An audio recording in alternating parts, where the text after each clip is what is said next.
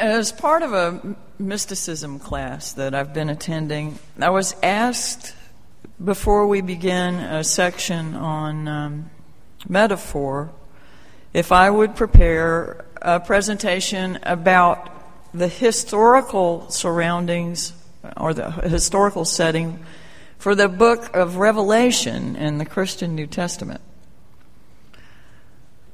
Uh, I've begun to look back through some of my old textbooks for some information, and now and then I'll sit on the couch by the coffee table and do some reading or uh, studying with cable news, not Fox, on in the background. Uh, if I want to see Fox News, I can go anyplace else in town and it'll be on. Uh, as I saw repeated images of the reddish brown sludge building up in our wetlands here in Louisiana, I came upon charts of the plagues in Revelation.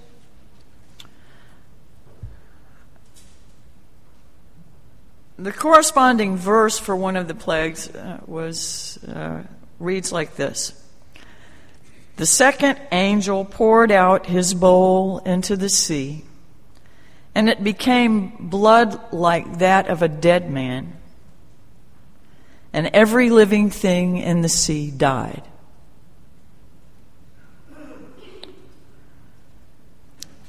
The images from the Gulf are disturbing. I seem to mention that every week.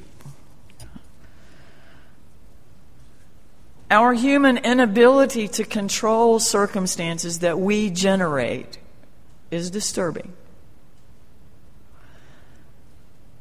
But even beyond that, it occurred to me for at least a moment that those images might come to be interpreted by uh, some of our neighbors as sure indications of end times. That things are wrapping up here on the planet. Forgetting temporarily about the, those same individuals' confidence in their safety from whatever horrors might come along. My first thought was how terrifying that would be for them.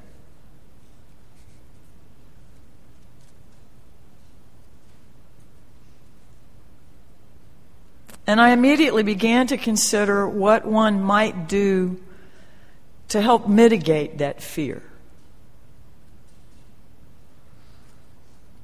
I flashed on scenes of well meaning but somewhat overzealous and naive, possibly Unitarian Universalists, emphatically trying to argue that believers, uh, argue the believers into a different understanding.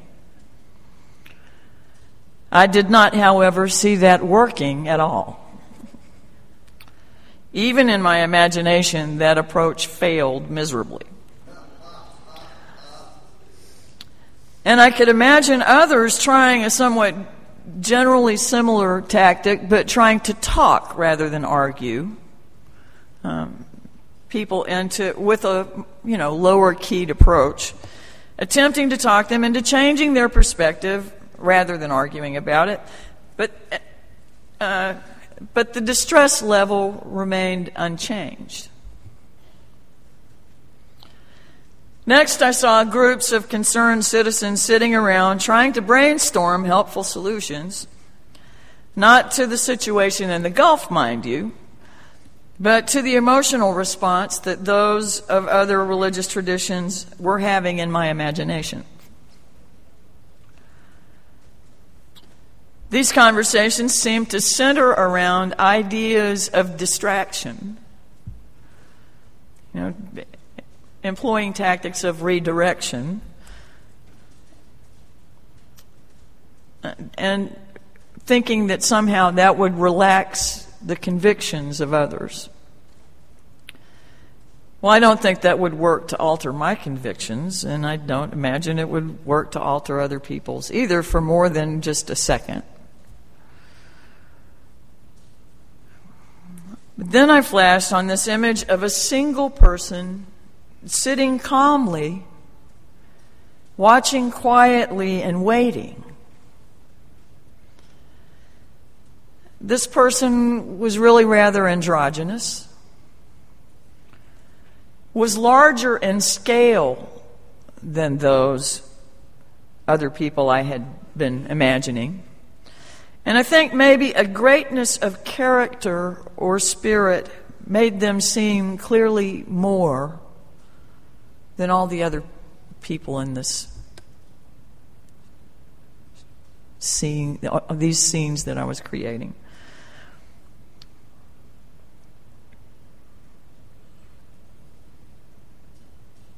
More than those who were trying to remedy what they genuinely perceived as distress in other people.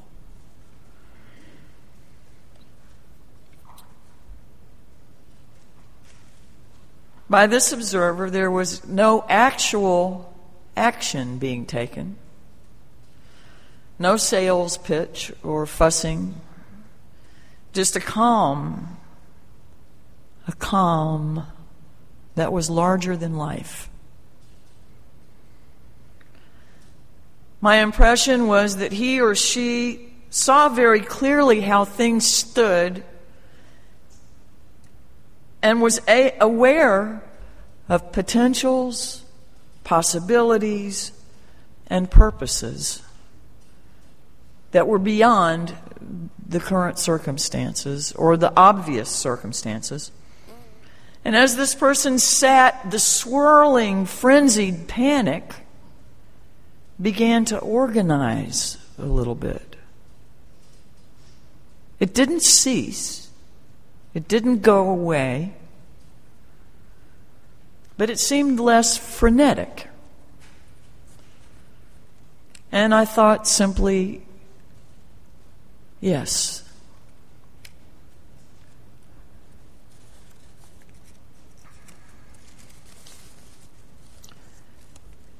As I mentioned, the panic I initially thought possible from looking at the building oil slime and the Revelation text is not actually what the faith response would be for a Christian, even fundamentalists.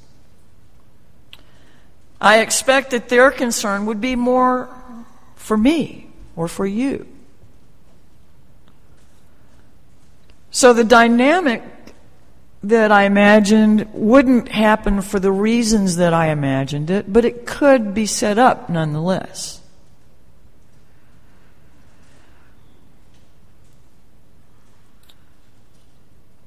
It could still elicit some of the same unfortunate responses from us.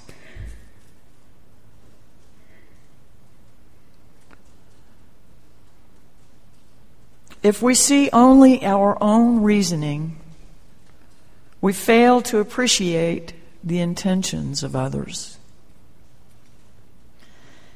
Even if common ground cannot be found, there is much more peace established when people genuinely feel heard and understood than when equally determined and equally closed minded individuals face off.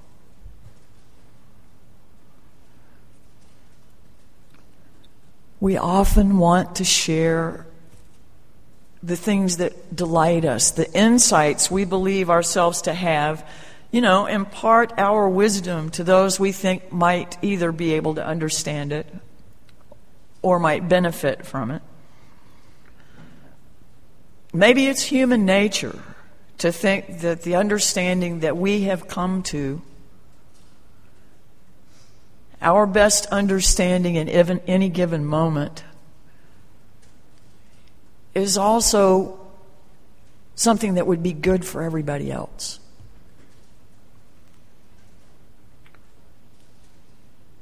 But it's not. It is not the best understanding for anyone else at whatever point they have reached in their life. If I had figured that out a good bit earlier, I could have spared myself a number of hard lessons. But I think it took the lessons it took for me to come to that realization. I think it takes whatever lessons it takes for us to realize whatever we realize. Advice is much easier to give than to receive. As Susan brought up this morning, I would again invite you to think, bring to mind a lesson that someone taught you.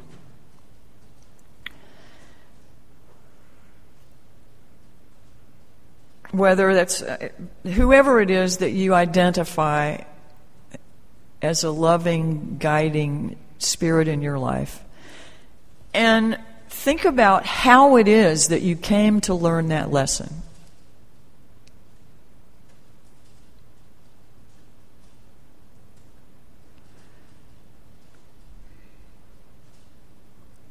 I mean, was it was being told enough?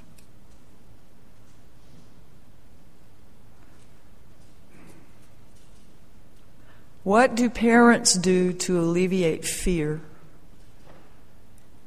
in someone that they're responsible for?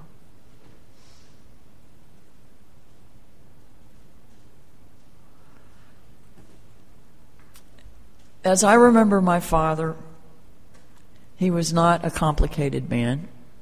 What you saw was what you got. He had a ready smile, a good, if sometimes corny, sense of humor. And I don't remember ever hearing him raise his voice. He devoted a great deal of his time and service to other people.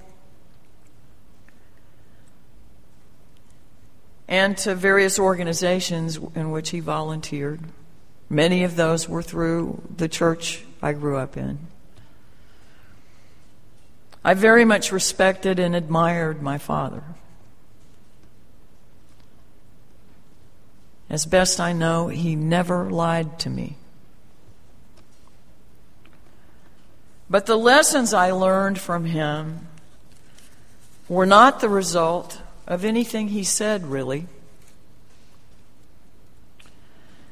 As best I can determine, they all came from my observations of the way he was in the world.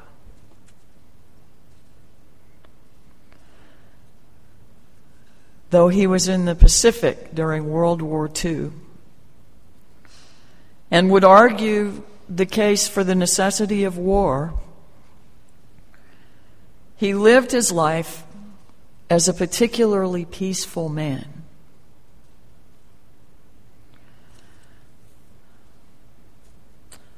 Once a student came to the Buddha and asked, Are you the Messiah?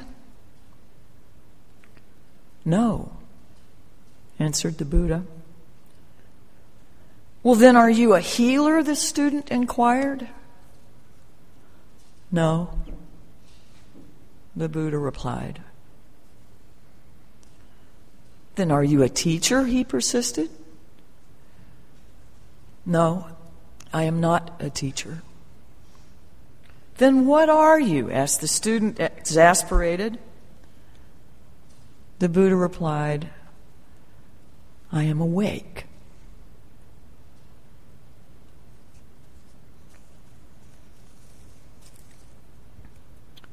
In this world, with all its growing problems, there is certainly room for vision, creative thinking, and the sharing of ideas. Conversation is wonderful. Exchanging thoughts, ideas, and discoveries is critical and valuable. All of that is necessary and part of the beautiful interaction that makes us the human and social animals that we are. Still, I think many aspects of what goes on around us need wise parenting more than they need additional adult generated adolescent agitation or angst or argument.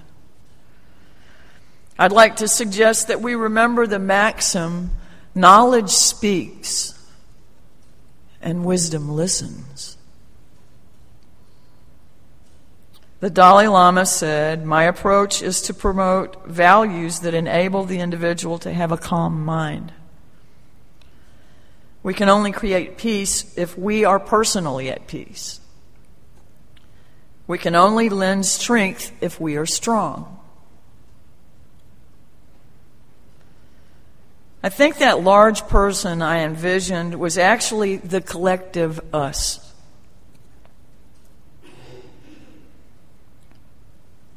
Because together we can see farther. Together we have greater wisdom. Always there is more awake for us to become. And as we encourage one another to spiritual growth, that awakening has room. It can spread. Except where action is clearly called for, and there are many places that it is. Except in those places where our words might be heard productively, and there are certainly those. Let us be as non interfering parents for our community. Teaching by example, compassionate, wise, and loving, keeping watch.